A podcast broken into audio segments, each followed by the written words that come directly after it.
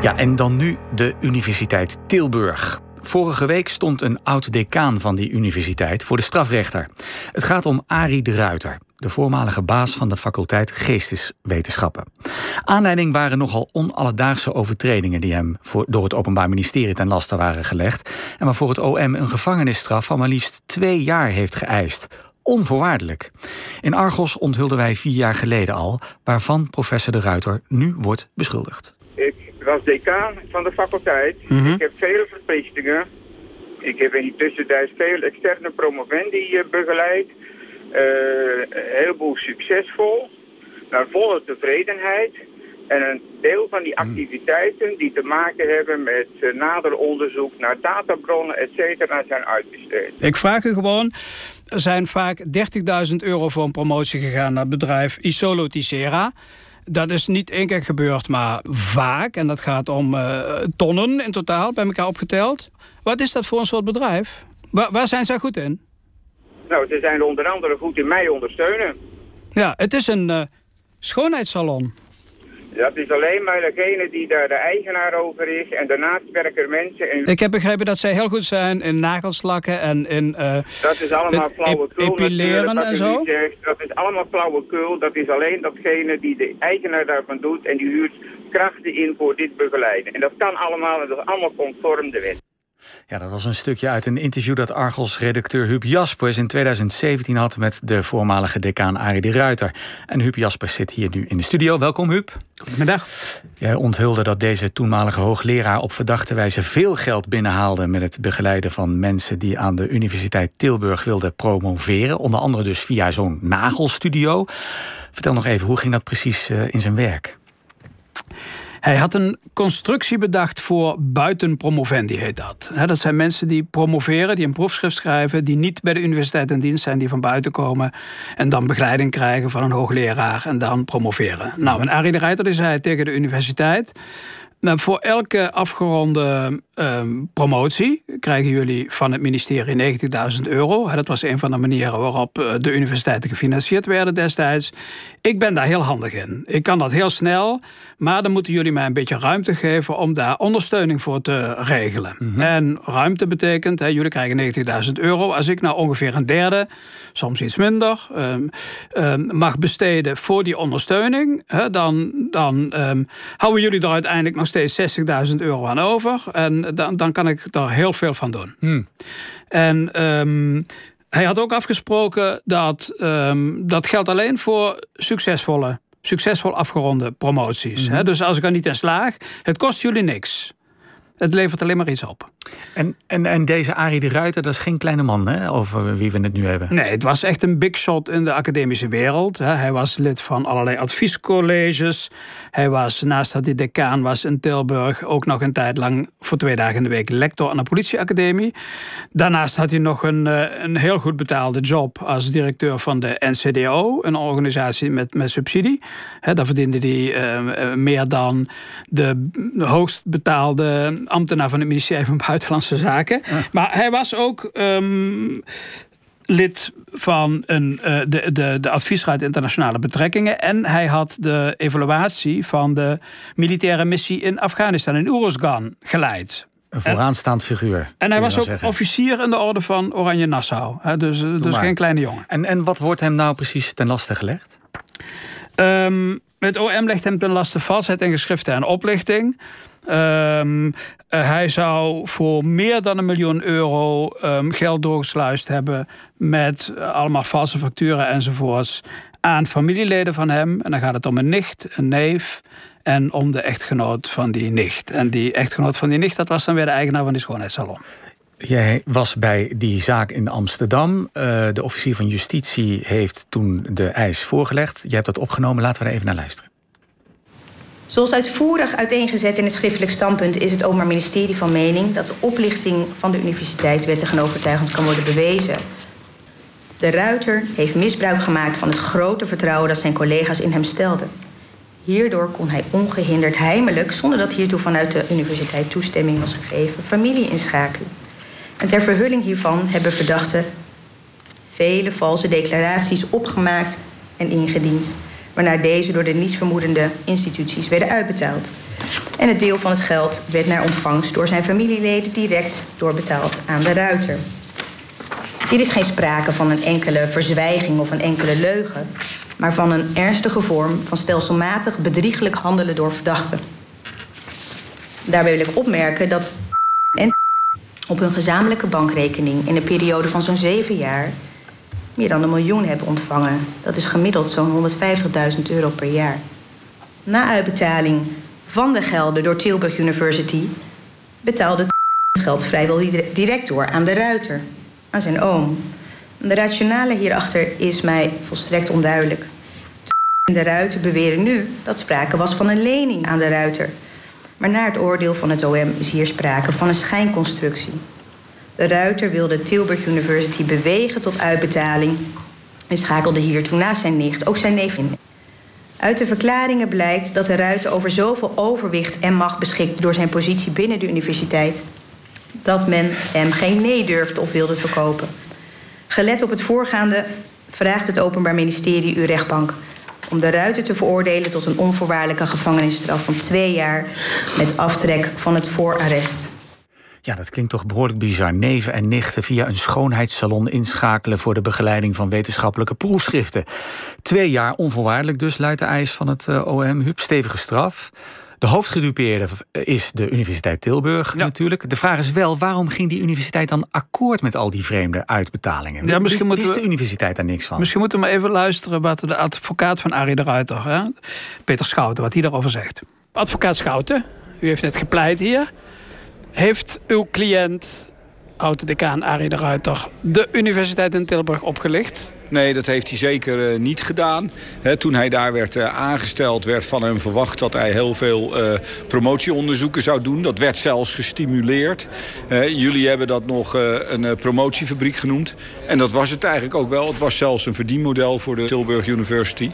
Nou, hij heeft uitstekend werk verricht door te zorgen dat er 53 dissertaties doorheen zijn gekomen. U sprak van nepotisme ook in uw pleidooi. Wat bedoelt u daarmee? Nou, dat is eigenlijk dat je dus eh, familie eh, zou bevoordelen op een wederrechtelijke, dus niet toegelaten wijze. En dat, heeft meneer de Ruiter gedaan? Hij heeft familie ingeschakeld, maar het was dus de cultuur bij Tilburg University... dat als zij iets daar wilden bereiken, dat ze dat eh, heel normaal vonden. Zelfs oorbaar vonden. De toenmalige bestuursvoorzitter, mevrouw Yvonne de Rooij... had zelfs bij de aanstelling laten vastleggen... dat hij de garantie kreeg dat ook zijn toenmalige echtgenoten... bij de universiteit mocht komen werken als, als de Ruiter maar wilde komen. Want ze wilden hem dolgraag hebben. Nou, als je echt een, eh, een cultuur hebt van... Eh, je bent moordicus tegen dat soort dingen. Dus je bent moordicus tegen nepotisme, dan doe je dat niet. De universiteit heeft ermee ingesteld toen ze hem wilden aanstellen... dat hij zei, maar dan wil ik dat u ook een aanstelling geeft aan mijn echtgenoten? Ja, dat klopt, ja. En dat is ook uh, keurig netjes uh, schriftelijk bevestigd... dat ze de garantie gaven dat ze zouden doen. En ook in andere verklaringen, getuigenverklaringen... die ik allemaal heb laten afnemen... Uh, is ook naar voren gekomen dat dat dus bleek te kloppen. En dat er ook werd gezegd van soms doen we dat ook wel... met andere buitenlandse hoogleraren, et cetera. Dus in die tijd, 2000, u moet zich voorstellen... in het jaar 2000 was Tilburg University natuurlijk nog een beetje... een klein duimpje onder de universiteiten. En ze wilden echt in de vaart der academische volkeren worden opgenomen. En ja, zo kwamen ze tot allerlei afspraken om maar te zorgen dat ze de juiste mensen zouden krijgen. En voor hen was Adi de Ruiter was de hoogleraar die ze wilden hebben. Zowel om te bezuinigen en te reorganiseren, als om dus te zorgen voor heel veel academische reputatie door met heel veel buitenpromovendi te werken.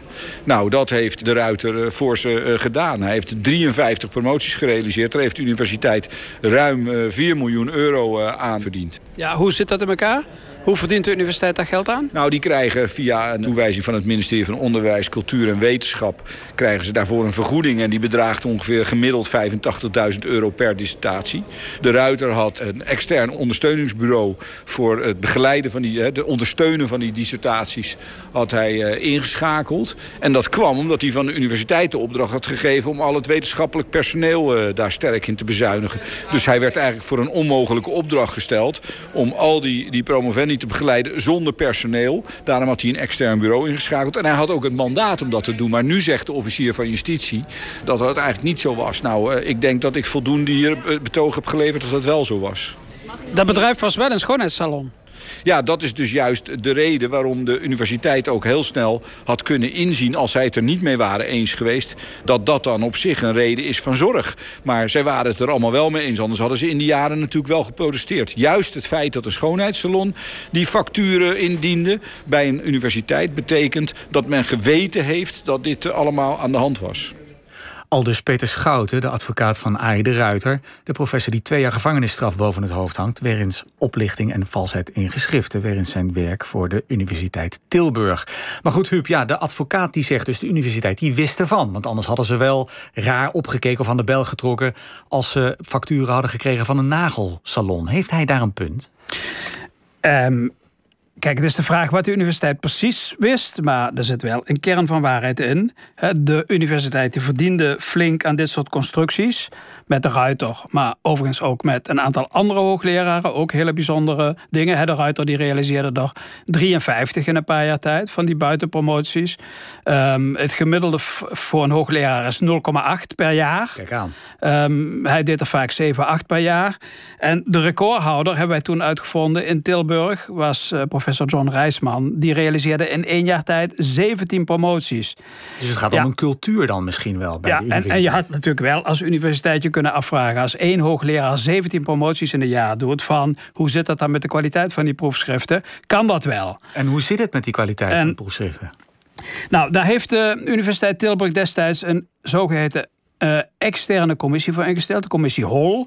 Het rare daarvan was wel dat die meneer Hol tegelijkertijd al voorzitter was van de uh, eigen commissie wetenschappelijke integriteit. Uh, ze hebben dat niet officieel aan die commissie voorgelegd, aan een externe commissie, maar wel als voorzitter van die externe commissie, hè, de man hmm. die ook al voorzitter was van het officiële orgaan. Ja. Dat is wel een beetje vreemd. Die commissie heeft een onderzoek gedaan, die hebben daar een heel sumier rapport over uitgebracht, van een paar kantjes maar. Ze hebben alleen maar gezegd, we hebben een paar steekproeven genomen. Ze plaatsen eigenlijk hele kritische kanttekeningen bij de kwaliteit, maar zeggen toch onder de streep, was er niet sprake van wetenschapsfraude en konden ze ook allemaal net door de Maar er zijn in de afgelopen jaren diverse hoogleraren in, uh, in August ook aan het woord geweest die daar ook naar gekeken hebben. En die wel heel erg twijfelen. Kan beter, hè, zeggen ze. Ja. Er is nog een tweede universiteit die zich gedupeerd voelt door de professor De Ruiter. En dat is de Universiteit Utrecht. En jij sprak deze ook over de zaak. Ja, ja ik ben uh, Maarten Post, woordvoerder van de college van bestuur van de Universiteit Utrecht. De voormalige decaan die in Amsterdam voor de strafrechter stond, die heeft ook op Universiteit Utrecht gewerkt als hoogleraar. Dat klopt, hè? Ja, dat klopt. Tot 2010. Eh, ja. Een van de medeverdachten, uh, die heeft ook bij jullie gewerkt.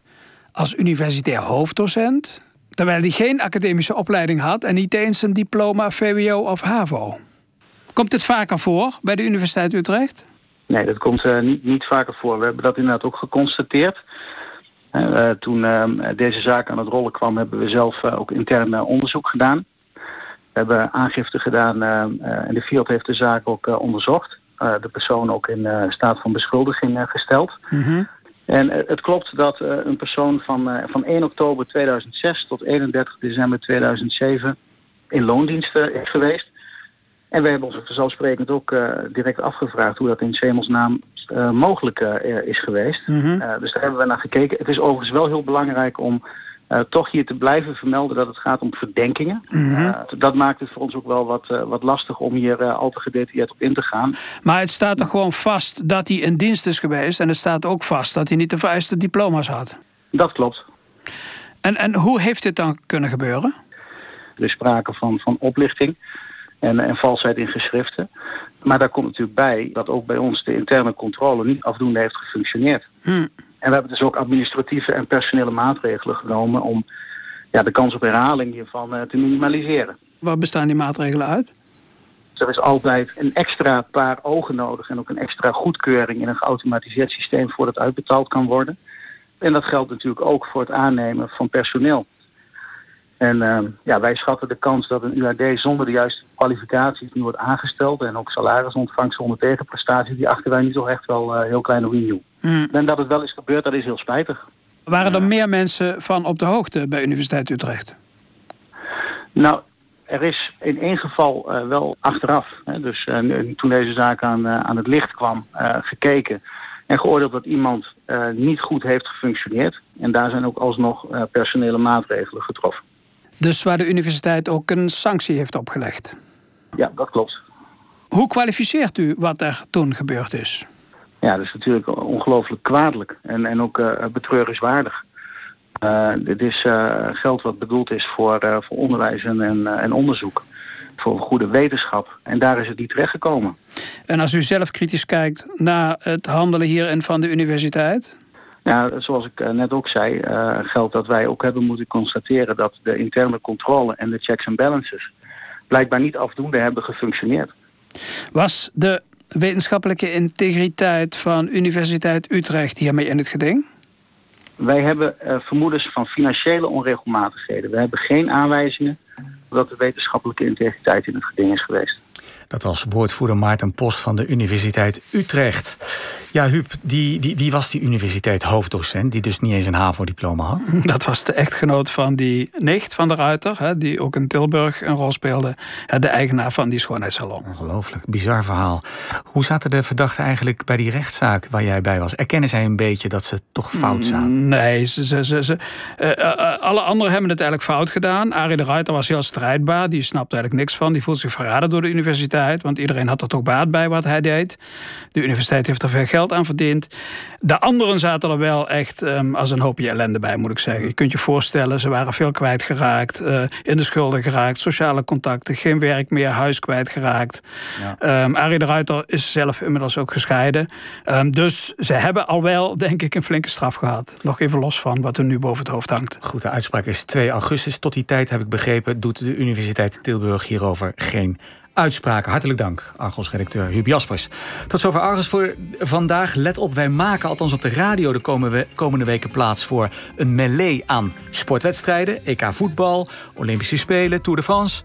Argos is op deze zender weer te beluisteren op zaterdag 14 augustus. Maar u hoeft ons helemaal niet te missen, want u kunt ons op elk moment van de dag vinden via onze internetkanalen. Bijvoorbeeld onze site argosonderzoekt.nl. Zo dadelijk op deze zender Hilversum uit met Petra Grijze. En zij is vandaag in het Brabantse